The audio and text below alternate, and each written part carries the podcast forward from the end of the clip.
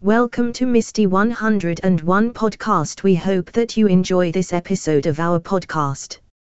Vladimir Putin won't be too happy with name of daughter's boyfriend. As Vladimir Putin's forces suffer humiliating setbacks in Ukraine, the name of his daughter's boyfriend might rub salt in the wounds. Katerina Tikhonova, 35, is in a relationship with Russian ballet dancer Igor Zelensky, a new investigation has revealed. Sanctions against her have stopped her flying from Moscow to Munich to be with her man, who has the same surname as Ukrainian President Volodymyr Zelensky. Her partner, with whom she has a two-year-old daughter, is a leading dancer and more recently a top director who until recently led the Bavarian State Ballet. The revelation comes from an investigation by Russian independent news outlet iStories and Germany's Der Spiegel. Previously Tikhonova, an acrobatic dancer turned scientist and businesswoman, was wed to Russia's youngest billionaire Kirill Shamalov, 40. They split around 2017 when she started a relationship with Zelensky, 52, who was married with two daughters and a son to choreographer Yana Serebryakova. Putin has raged against Russians who live their lives in the West yet his own daughter was making frequent trips to Munich with full state support and security to spend time with her partner. Until the invasion of Ukraine was launched earlier this year, it appears she was living with him in Germany.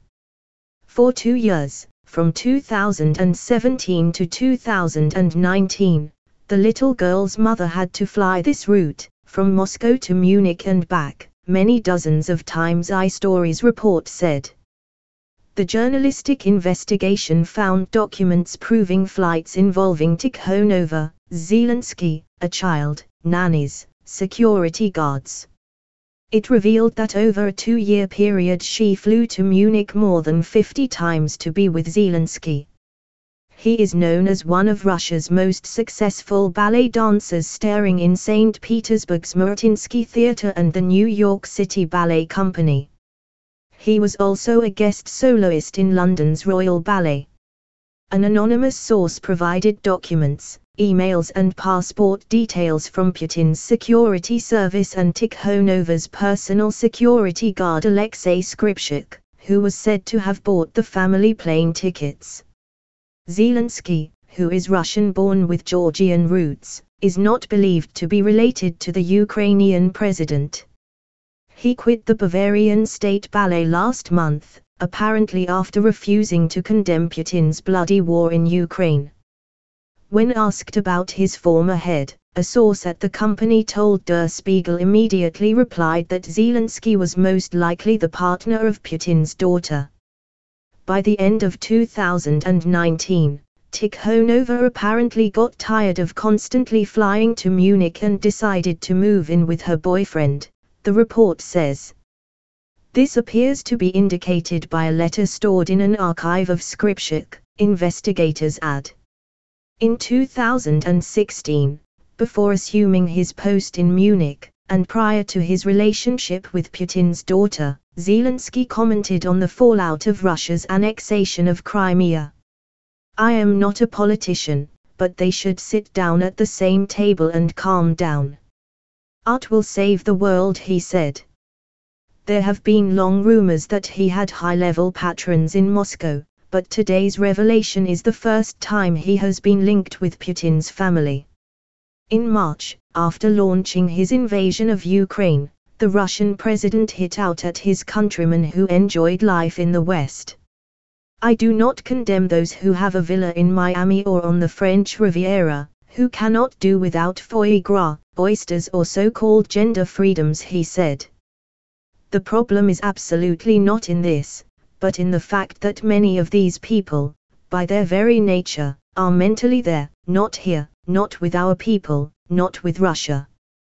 The managing director of the Bavarian State Opera Serge Dorny told Russian pranksters Vovan and Lexus that Zelensky's departure from his German ballet was linked to the war. Evidently thinking he was speaking to Ukraine's culture minister, he said, we talked with him several times, and I made him come to the conclusion that he should leave. He did not make this decision on his own. We had a conversation with him, and I brought him to this conclusion. Man dumped by girlfriend, barred from Wetherspoons and banned from TikTok after £2,000 food chaos. TikTok star Tom Birchy has shared that he was dumped and temporarily banned from social media after chaos at Wetherspoons. The social media star, who dubs himself the King of Leeds recently went viral for sharing that he managed to get £2,000 of food and drink for free at the Golden Beam in Headingley, but much of it never came. The 23-year-old told his followers which table he was sitting at while out with his friends which saw a surge in orders, but Tom said Wetherspoon's staff members couldn't meet the demand of the orders.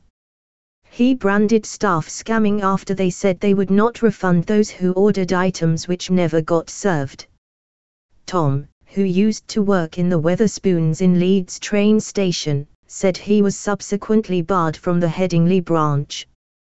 What's more after the incident, Birch's TikTok account was banned deleted and he was removed from Leeds student group on Facebook. Adding insult to injury, a few days later when he was allowed back on the app, he also informed followers that he was dumped by his girlfriend. It is tough to take lads but there are plenty more worldies in the sea, Tom added. The TikTok star, who posts multiple videos a day recently updated his 170,000 followers that they would now be getting a refund if they bought him food or drink at Wetherspoons. He said, Remember when I got barred from the Wetherspoons in Leeds for getting thousands of pounds worth of drinks for free to my table and they never brought them. Everyone kicked off at me for flagging off the staff for not giving refunds to the people who bought me the drinks. Well, it's a bloody good job I kicked off, isn't it? Now, they're refunding everyone. In a statement, after the incident, a spokesperson for Wetherspoons said, this slows down service for the pub's customers. It is also contrary to the company's responsible drinking policy, which is designed to promote the statutory licensing objectives, an important part of the pub licensing system. As a matter of common sense, it is undesirable for customers to build up a large number of drinks on their table at any one time. The customer was informed that there was too much alcohol being ordered to his table and the pub would not fulfill any other orders. We understand at this stage, he asked his followers to send drinks to other tables.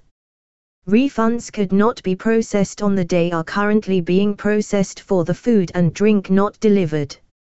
We are working through the refunds as quickly as we can but due to the volume, there may be some delay. McDonald's finds buyer for Russian restaurants as it prepares to leave after 30 years. McDonald's has begun the process of selling its restaurants in Russia after more than 30 years in the country the Chicago burger giant said Alexander Govor, who operates 25 restaurants in Siberia, has agreed to buy McDonald's 850 Russian restaurants and operate them under a new name. McDonald's did not disclose the sale price. The company said on Monday that it would leave Russia after its invasion of Ukraine. The sale agreement is subject to regulatory approval and is expected to close within a few weeks, McDonald's said. Mr. Govor, a licensee since 2015, has also agreed to retain McDonald's 62,000 Russian employees for at least two years on equivalent terms. He also agreed to pay the salaries of McDonald's corporate employees until the sale closes. Putin facing a coup after his closest allies accept they've lost the war. Vladimir Putin's top security officials think the war in Ukraine is lost, making the chances of a coup more likely, an analyst in Moscow says. The chances of the Russian tyrant launching a nuclear strike are receding as it is likely people would refuse to carry out his order. That's according to expert and investigative journalist Christo Grozev, who suggests Putin is losing his grip on power. He says leading officials are unlikely to obey Putin's commands to launch nukes as they don't trust he will still be in power in three months' time. I think that it is the informed elite within the security forces who understand that the war is lost, Grozev told Radio Liberty. He said Putin's inner circle understand the president would need a full mass mobilization to win the war, but this would cause a social explosion in Russia. Some hardliners may pressure for use of nuclear or chemical weapons, Grozev warned. But others will say enough is enough and it is better not to waste another 10,000 lives of our soldiers and officers. Grozev, lead Russia investigator for investigative journalist group Bellingcat, said one or more of the five hands needed to launch Russia's nukes could end up defying Putin. And this refusal will be the trigger, most likely, a coup d'état, because after the refusal to comply with the order of the king, everything will go down very quickly he added. If Putin decides to give an order to use nuclear weapons, he must be sure that everyone along the chain will carry out this order. If one person does not comply, Grozev says this will be a signal of insubordination which could lead to the death of Putin. So until he is sure that everyone will comply, he will not give this order he added. It is known that Defense Minister Sergei Shoigu and Chief of the Defense Staff Valery Gerasimov would both need to sanction a nuclear strike. During the war, Putin has made a point of being seen in public with an official carrying the nuclear briefcase. Defense Ministry flights for Russia's elite to a supposed command and control bunker near Ufa 725 miles east of Moscow have reduced since earlier in the war, according to Grozev. The journalist said senior figures from the FSB security agency and the GRU military intelligence organization are preparing for life after Putin. He said the FSB elite knows exactly how many Russian troops have died in Ukraine and knows that the loved ones of the dead or missing do not stop asking questions. They know that this situation will eventually get out of hand, Grozev added. These are those parts of the security forces who know the dangers for the regime, and they themselves are now preparing their future. Some of them are looking for an opportunity to take their families out of Russia, all are looking for ways to transfer the accumulated money, corruption money in many cases, into dollars and euros. This is already a kind of betrayal by these people, because they do not follow the ideological orders of the Kremlin, but are preparing for an alternative reality.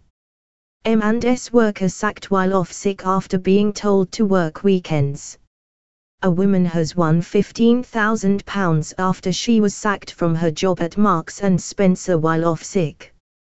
Donna Gallagher, who had worked at the company for 23 years, was asked to change her hours and work weekends in 2019. She said she couldn't change her hours because she was a carer for her disabled mother, and was in discussions about this. A hearing heard how she needed time off due to depression, which was caused or exacerbated by the changes to her rota. Mrs. Gallagher joined M&S as a customer assistant in 1997 at Liverpool's Bootle store before moving to the Queen's Drive shop in 2016 where she worked just under 20 hours a week. As well as this, she lived with and cared for her mother, who needed a wheelchair. After six months of back and forth during which she was signed off work, Mrs. Gallagher was sacked for her prolonged absence when she told her boss she might be off sick for another month. She appealed this decision, but felt she could not return as she did not trust M&S anymore and sued the company at an employment tribunal. She has now been awarded £15,344.99 in compensation after the tribunal found she was discriminated against and there was no evidence whatsoever to show a further month absence would cause M&S any difficulty at all. The panel heard the retailer had previously accommodated her caring responsibilities as she was given a carer's passport, which helps support those who look after loved ones. In May 2019, Mrs. Gallagher was told her contract was changing, but after numerous discussions about this, no final agreement was reached. She was signed off work with reactive depression as she was very unwell and her mental health had worsened in June and July, the tribunal was told. The panel, held in Liverpool, heard she remained off sick throughout the remainder of her time at M&S. Mrs. Gallagher then lodged a grievance in July detailing how the change of hours would affect her carer role. Around this time, Mrs. Gallagher's sick pay was withheld and she received a letter stating this was because M&S had believed her absence was not illness related, the panel heard. This had been an error and it was rectified, but the tribunal found the basic and fundamental mistake surprising given the company's size and resources. Mrs. Gallagher was later brought in for a grievance meeting with the conclusion which she later appealed of which being she would compromise her hours, the tribunal heard. In August 2019, she had a meeting with section manager, Susan Waller, who confirmed M&S wanted to help her, but that her continued absence may lead to her sacking, the panel was told. Two occupational reports were then carried out the conclusion of one being that her absence had come as a result of the working hours and that these needed to be reviewed. The second report made in January 2020 the month she was sacked found she was suffering from a severe level of anxiety and depression, and the panel was told she even struggled to get out of bed. During a sixth and final long-term ill health meeting, Ms. Waller asked Mrs. Gallagher whether she would want to return if she had the hours she wanted to which Mrs. Gallagher replied that's all I've ever asked for.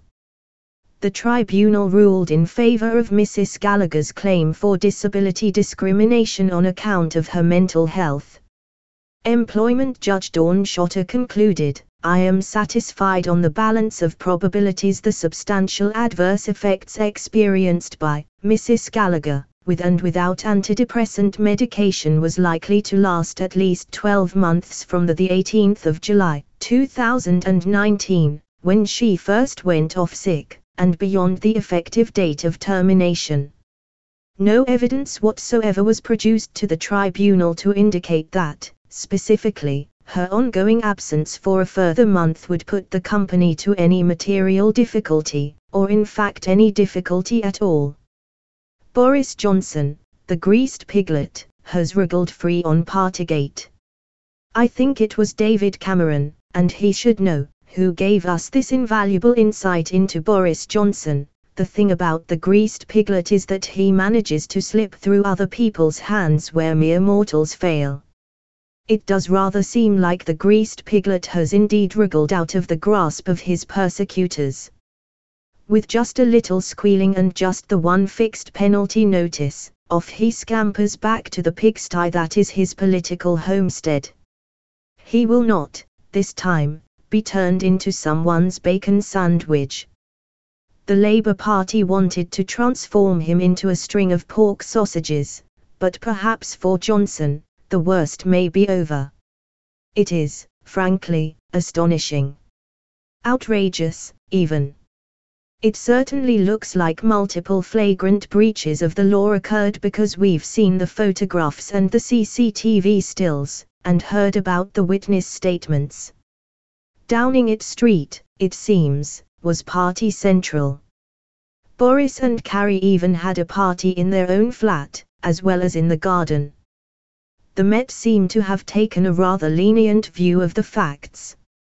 I also expect that Johnson had the benefit of the best, and most expensive, legal advice.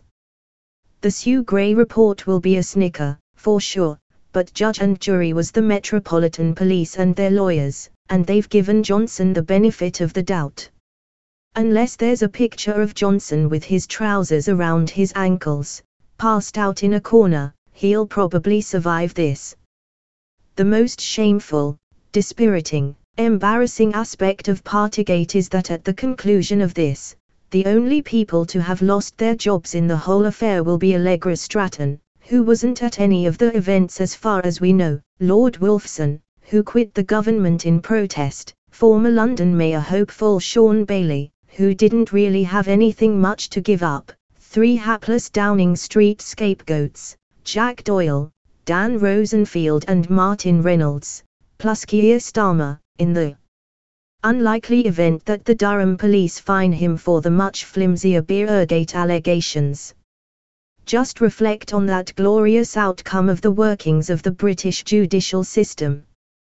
The constant tactic of buying time, waiting for this, waiting for that, looking for other distractions to turn up, such as a European war, ignoring questions, obfuscating, slinging mud around and generally hoping for the best as the inquiry dragged on it all paid off in the end. It seems highly unlikely that Johnson will be faced with a vote of no confidence and a leadership challenge. With one squeal the piglet has struggled free, free to give the Tories a fifth successive general election victory. Or maybe not quite.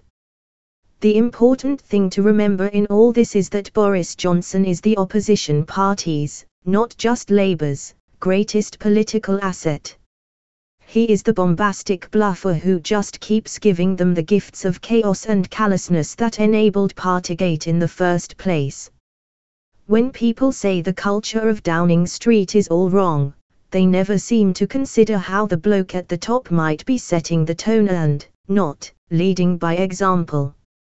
How many new teams has he had in now, supposedly to impose discipline and reason on a man who has made indiscipline and unreason a way of life?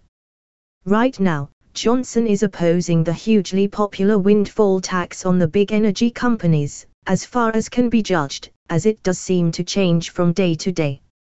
Johnson, when he was mulling which side to back in the Brexit referendum, described himself as wobbling around like a broken shopping trolley, and it's true. He is Mr. Dither and Delay, ironically. And his greatest achievement, Brexit, is starting to look a bit of a flop. But still he survives, and his closest rivals have either blown themselves up, Rishi Sunak, or run out of momentum, Liz Truss and Jeremy Hunt. He is a lucky little greased piglet, is he? But not so lucky for his party, which is now lumbered with this proven vote loser. It might not be much good for the country in the short term, but Johnson's survival makes the continuation of conservative rule that much less likely. Johnson is so short of answers, he can no longer form complete sentences. It felt very much like the end of days an intellectually and morally bankrupt government lurching from one crisis to the next while the country is left to flatline. No one is even surprised these days when yet another Tory MP is accused of sex offences. While we don't know what the truth of these new allegations will be, the fact that there are fresh claims is no more than people have come to expect the MP hasn't even been suspended as he would have been in any other workplace. The ongoing scandal at Westminster is one that might have proved fatally toxic for some administrations, but now has become normalized. Just wait for the next story to break. And with 56 MPs, including three cabinet ministers, being investigated for sexual misconduct, it may not be long before it does the Commons was nowhere near full for the first Prime Minister's questions of the new Parliament. Many Tories had clearly decided they were better off out of Westminster than enduring the laboured ramblings of their leader. No one could really blame them. Waiting to take his place on the front bench, Boris Johnson stood behind the Speaker's chairs while several of his parliamentary private secretaries patted him down and tried to smarten him up but Joy Morrissey had no joy. Despite her best efforts, the convict still looked a complete state. Crumpled, ill-fitting suit held together only by the stains. Tired and paste-faced. An unbrushed toddler haircut. Johnson can't clean up his own act, let alone his party's.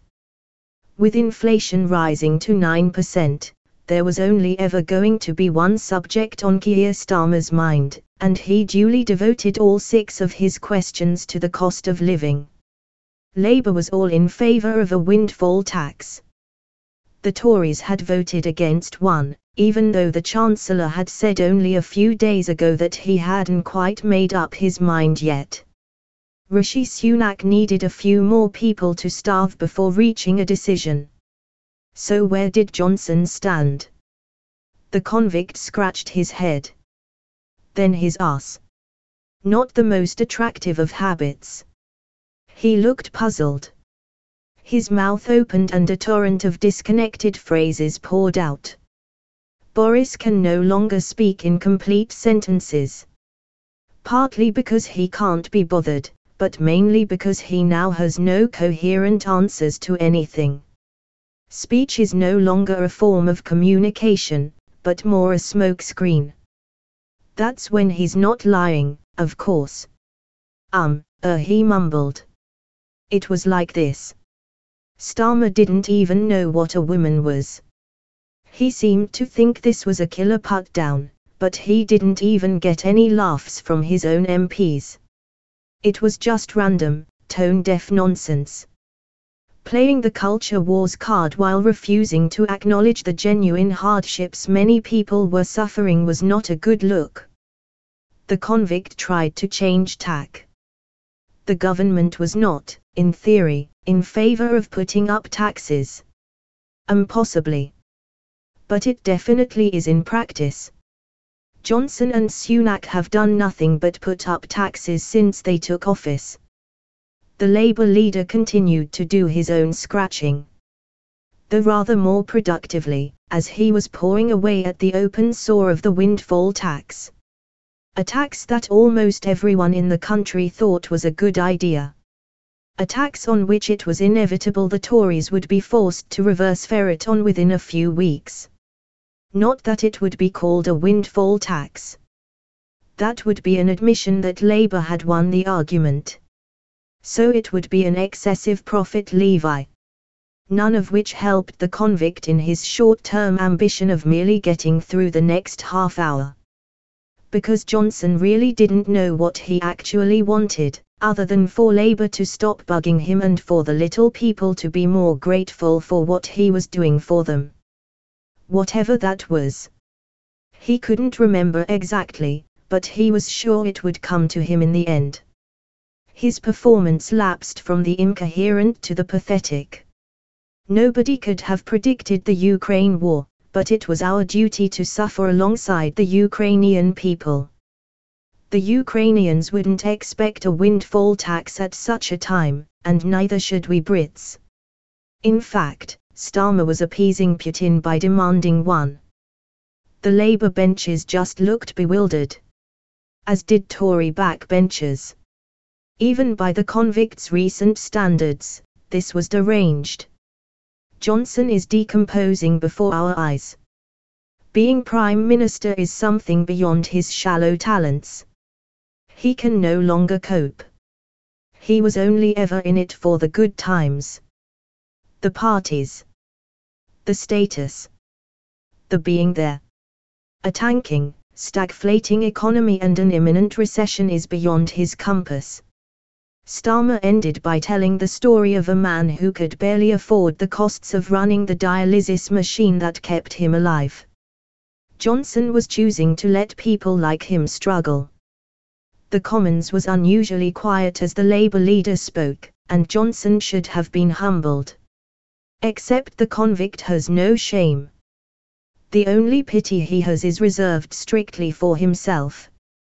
This was far too real for him, so he pawed the air, as if to bat Starmer away. Then he went on the attack. People should just be grateful they had jobs to do as they went hungry and cold. If they wanted luxuries, why didn't they just get jobs that paid a bit more, like Rachel Maclean had said? Hell, he had taken a pay cut to be Prime Minister, so how about a bit of sympathy for his suffering? And what about some applause for Crossrail? That was all down to him. It wasn't, of course. It had been Ken Livingstone's idea. But hey, if the convict wants to take the credit for an infrastructure project that was years late and massively over budget, then who are we to stop him? The rest of PMQs passed in a haze of anticlimactic apathy, the only highlight being Johnson insisting that no one worked well from home. He can speak for himself. Labour could only sit and wait. They could make suggestions, but there was nothing they could do to force the government to tackle the cost of living crisis. The Tories, too, could only sit and wait, though they only had their crippling indecision to blame.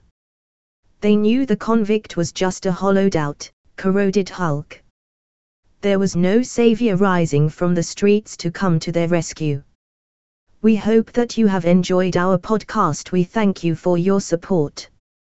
We hope to see you again next time.